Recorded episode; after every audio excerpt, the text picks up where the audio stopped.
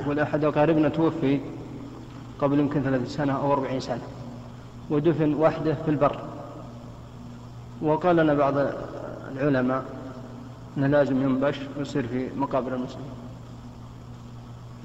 وش رأيك؟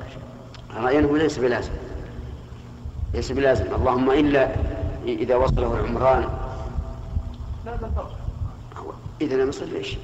لماذا يجب؟ ما أبدا ما يجي إن شاء الله لا, لا سبع ولا ذي بحول الله.